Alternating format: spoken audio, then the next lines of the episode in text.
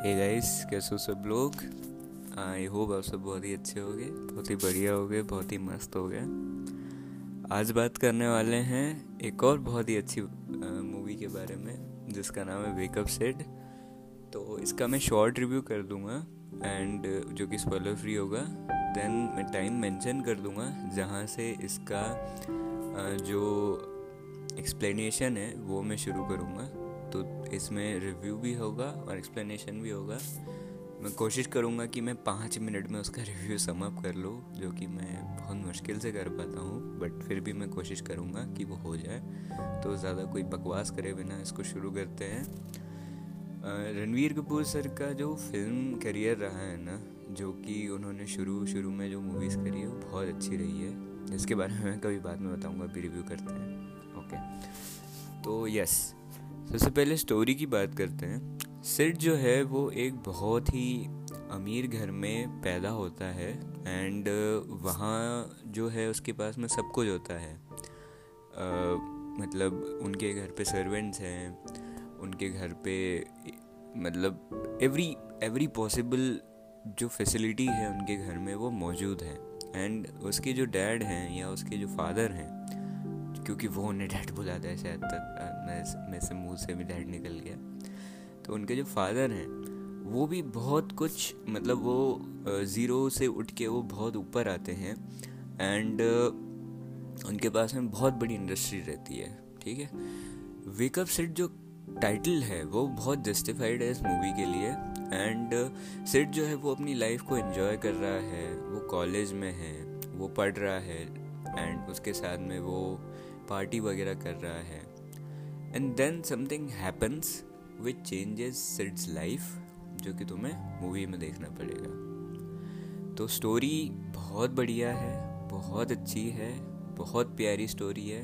One of the most cutest story line you'll ever see उसके बाद में और इतनी फेमिलियर स्टोरी लगती है, इतनी बढ़िया स्टोरी लगती है। मतलब ये वन ऑफ़ दी मेरी कंफर्ट लिस्ट जो आएगी ना सेकंड वाली, उसमें मैं इसको ज़रूर इंक्लूड करूँगा। And one of the most under movies में से भी ये एक होती है।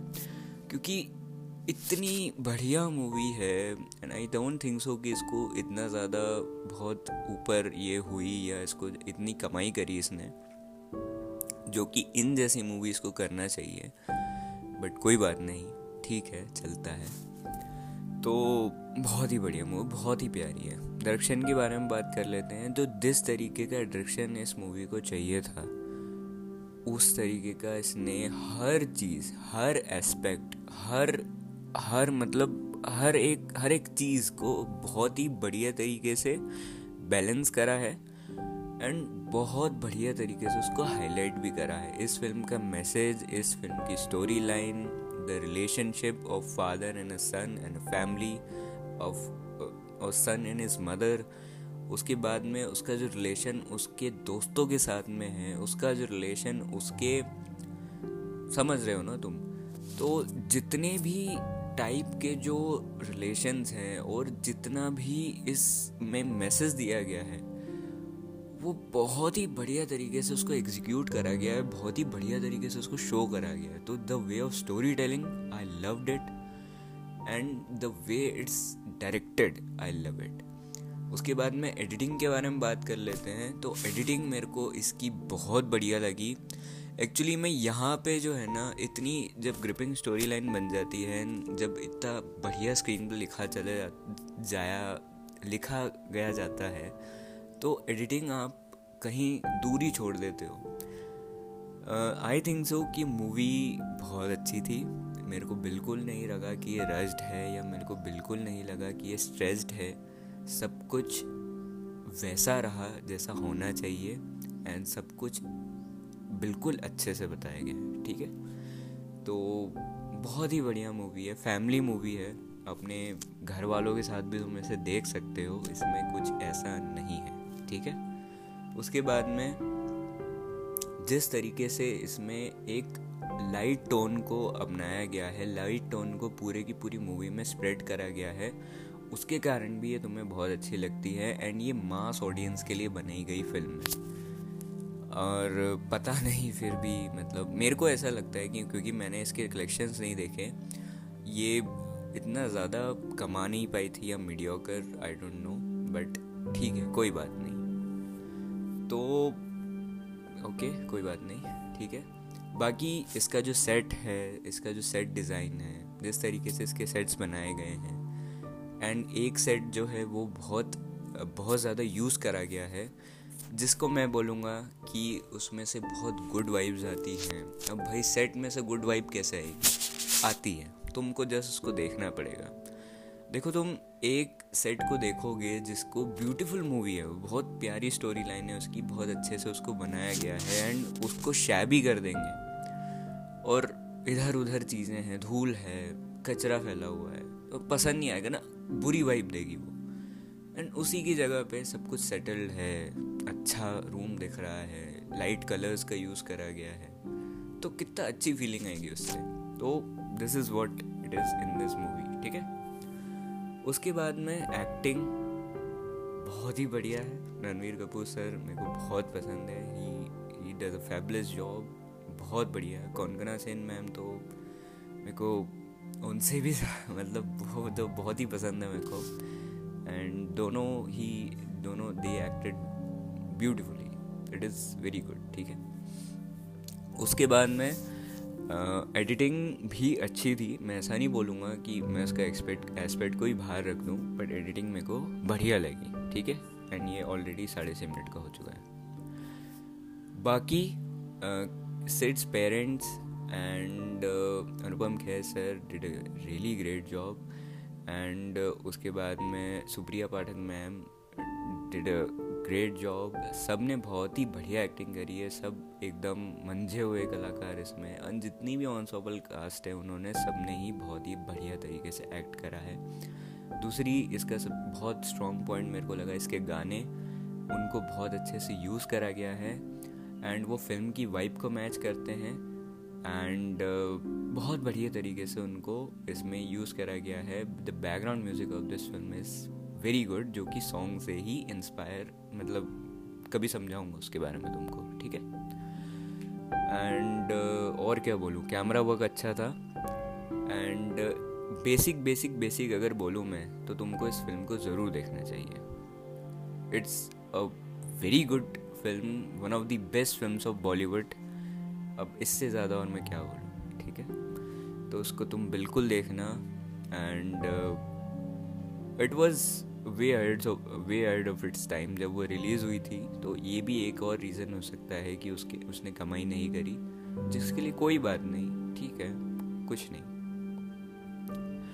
तो इसकी जो कमाई का स्टेटस है, वो मैं डिस्क्रिप्शन में डाल दूँगा बोला कि साले तू बिना पढ़े कुछ भी बोल रहा है, अगर वो ये हिट हो गई होगी फ़िल्म तो बोला कि तो इसकी बेजती करे जा रहा है बार बार तो कुछ पता नहीं है रिव्यू करने आ गया है। तो मैं डाल दूँगा उसको डिस्क्रिप्शन में, क्योंकि मैंने पढ़ा नहीं था। मेरे को यही पता है कि ये अंडर मूवी है, ठीक है? तो यस उसके बाद में अब इसका रिव्यू ख़त्म करते हैं एक्सप्लेनेशन शुरू करते हैं। तो साढ़े आठ मिनट हो रहे हैं तो ये मैं मेंशन कर दूँगा डिस्क्रिप्शन में, आप देख लेना। तो लेट्स फटाफट start with this explanation Sid का जो कैरेक्टर है, वो कुछ ऐसा है कि हाँ यहाँ सब स्पॉयलर्स आने वाले हैं तो बी केयरफुल ठीक है? यहाँ से अब मैं एक्सप्लेन करूँगा तो जिन्होंने नई मूवी देखी है उनको ये एपिसोड ड्रॉप कर देना चाहिए। अगर फिर भी आपका मन है तो आप देख सकते हो बट स्पॉयलर वार्निंग आपके लिए। सिट का जो कैरेक्टर है वो एक रिच ब्रैड की तरह दिखाया गया है जो कि कुछ ज़्यादा उसको क्योंकि सारी फैसिलिटीज़ मिली हुई हैं सब कुछ उसने आ, देखा हुआ है तो उसके पास सब है। तो उसको किसी चीज़ की परवाह नहीं रहती है, उसको किसी चीज़ के बारे में उसको फ़िक्र नहीं रहती है। He has a bad relationship with his dad he has a bad relationship with his mom सबसे वो बुरी लेके बैठा हुआ है एंड उसके बाद में उसके जो ग्रेड्स हैं वो भी अब ख़राब होने लग गए हैं, जो कि एक एवरेज स्टूडेंट जैसे रहने चाहिए, अब वो भी नहीं रहे हैं। उसको ये नहीं पता है कि उसको करना क्या है जीवन में, ठीक है? अगर तुमने लक्ष्य देखी होगी तो। बहुत अच्छी मूवी है वो भी देखना उसको। तो लक्ष्य मतलब उसके पास में कोई लक्ष्य नहीं रहता है, ठीक है? बेसिकली मैंने मूवी के नाम से थोड़ा तुमको कोई बात नहीं। उसके पास में कोई लक्ष्य नहीं रहता है कि उसको क्या करना है, ठीक है?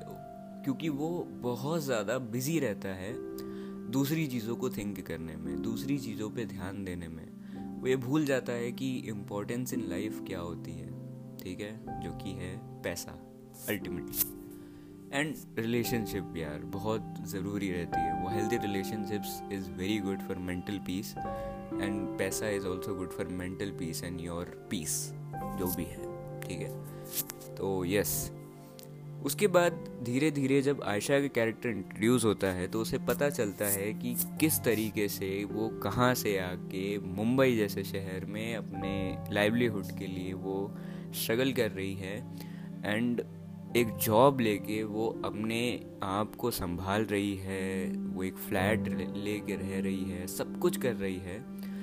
तो यहाँ पे सिक्के के दो पहलू बताए गए हैं, ठीक है? एंड दैट गर्ल जिसकी जॉब लग जाती है कॉलेज से एंड जिसके सिड की वजह से जिसका कॉलेज का एडमिशन जो है वो रुक जाता है। जब वो उसको कैफ़े में आके कन्फ्रंटेशन करती है उसके सामने कि तुम्हारे डैड के कारण या तुम्हारे कारण जो है वो मेरे को सफ़र करना पड़ा, इसलिए मैं तुमसे नफ़रत करती हूँ। तो यहाँ पे जो, जिनके पास सब कुछ होता है एंड जो जो लोग बहुत स्ट्रगल करते हैं किसी भी चीज़ को अचीव करने में, उनका यहाँ पे बताया गया है। तो वेकअप सेट जो टाइटल है, वो बहुत जस्टिफाइड टाइटल है इस फ़िल्म के लिए। कि भैया सपने से बाहर आओ। अब आगे क्या होगा? ये इसमें बताने की कोशिश करी गई है। उसके बाद में जैसे जैसे स्टोरी बिल्ड होती है सिड अपनी रिस्पॉन्सिबिलिटीज़ को समझने लग जाता है ठीक है? उसके अंदर वो चेंज आता है। चेंज कैसे आता है?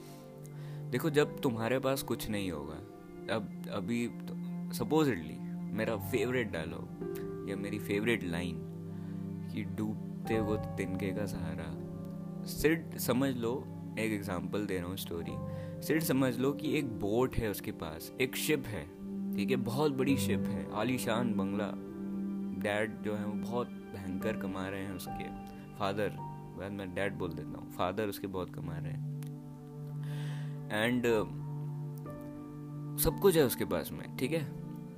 वो उसकी मम्मी का रिस्पेक्ट नहीं करता उसको ऐसा लगता है कि वो वेस्टेड एफर्ट लगा रही है उसके पीछे। उसके फादर की रिस्पेक्ट नहीं करता, उन रिसोर्सेज की रिस्पेक्ट नहीं करता जो कि उसके पास है। तो बेसिकली वो शिप की रिस्पेक्ट नहीं कर रहा है। अचानक से क्या होता है कि धीरे धीरे धीरे धीरे नीचे आके उसे शिप के बेस तक चले जाता है एंड अब शिप गायब हो जाती है। शिप गायब हो गई, अब वो डूब रहा है। डूबते हुए उसको एक छोटा, जैसे मैं बोला, डूबते हुए तिनके का सहारा। उसको वो मिल जाता है, पर वो, और वो उसको ग्रैब करने की कोशिश करता है एंड उसको भुनाने, उस मौके को भुनाने की कोशिश करता है। ठीक है? तो अलग अलग तरीके से हाँ इसमें एक और लेसन ये भी दिया गया है कि आप लाइफ के किसी भी मोमेंट पे आप रियलाइज़ कर लें कि आप क्या कर रहे हैं एंड आपको आगे क्या करना चाहिए। तो किसी भी मोमेंट पे आप रियलाइज़ कर लो कि आपको क्या करना है तो भी आप वहाँ से भी चेंज कर सकते हो, चाहे आप लाइफ के किसी भी मोमेंट पे हो, ठीक है, या किसी भी एज पे हो, ये भी बहुत अच्छी बात बताई गई है इसमें। धीरे धीरे वो उस तिनके से वापस अपनी शिप बनाने की कोशिश करता है वो आगे बढ़ने की कोशिश करता है। इसमें फ्रेंडशिप के बारे में भी एक्सप्लेन करा गया है and how to choose your partner ये भी बहुत अच्छे से एक्सप्लेन करा गया है। ठीक है? धीरे धीरे सब डेवलप होता है धीरे धीरे यू रियलाइज़ कि बहुत सारी चीज़ें हैं, आप उनके बिना नहीं रह सकते और बहुत सारी चीज़ें। मैं इस पे यहाँ पे लव फिलोसफी के बारे में बात नहीं करना चाहता हूँ।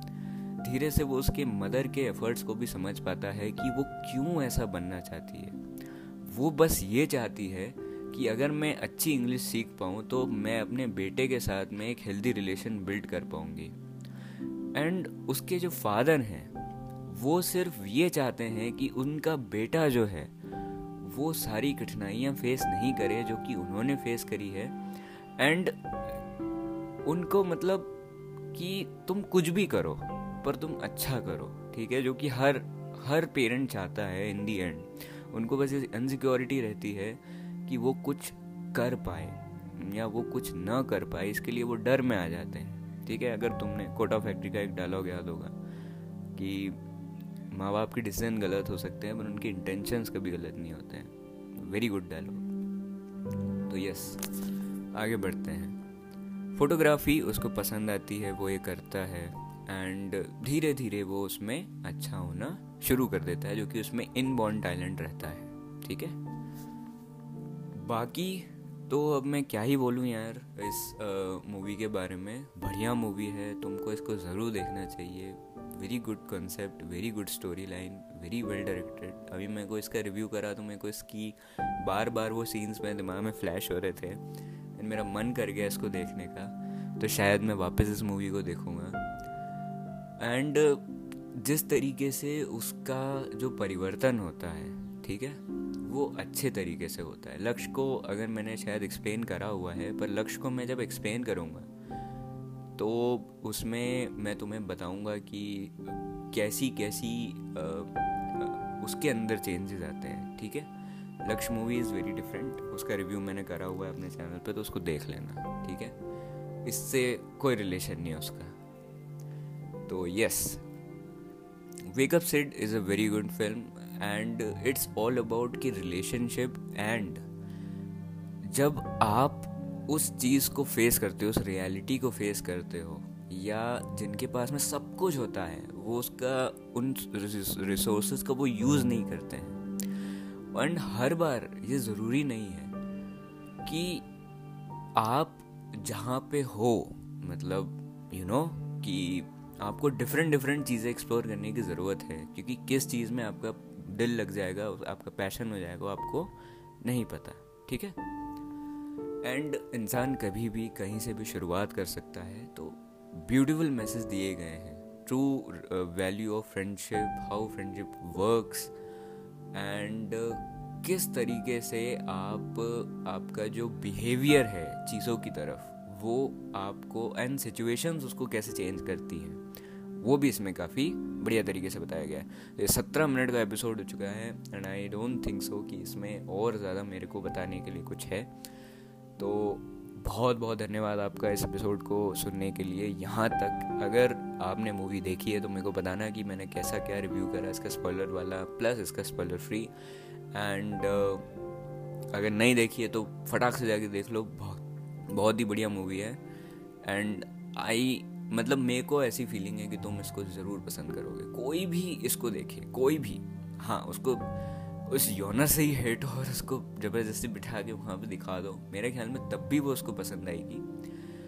And I think it's it's a mass audience film and इसको सब देखना पसंद करेंगे फैमिली फ़िल्म है। अगर मेरे को इसको रेट करना हुआ तो मैं इसको रेट करूँगा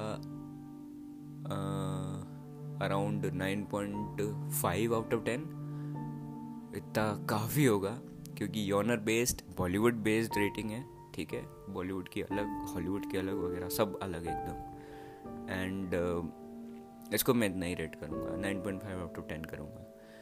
एंड क्या ये फिल्मोलॉजी रिकमेंडेशन है? ऑफकोर्स ये फिल्मोलॉजी रिकमेंडेशन है। बहुत बढ़िया मूवी है ठीक है? इसको ज़रूर जाके देखो। धन्यवाद आपका इसको यहाँ तक सुनने के लिए। एंड अगली बार, अगले एपिसोड में मिलते हैं. तब तक के लिए bye bye and take care अपने परिवार वालों का ख्याल रखना, अपना ख्याल रखना. मस्त रहना. एंड बाय बाय फाइनल वाला.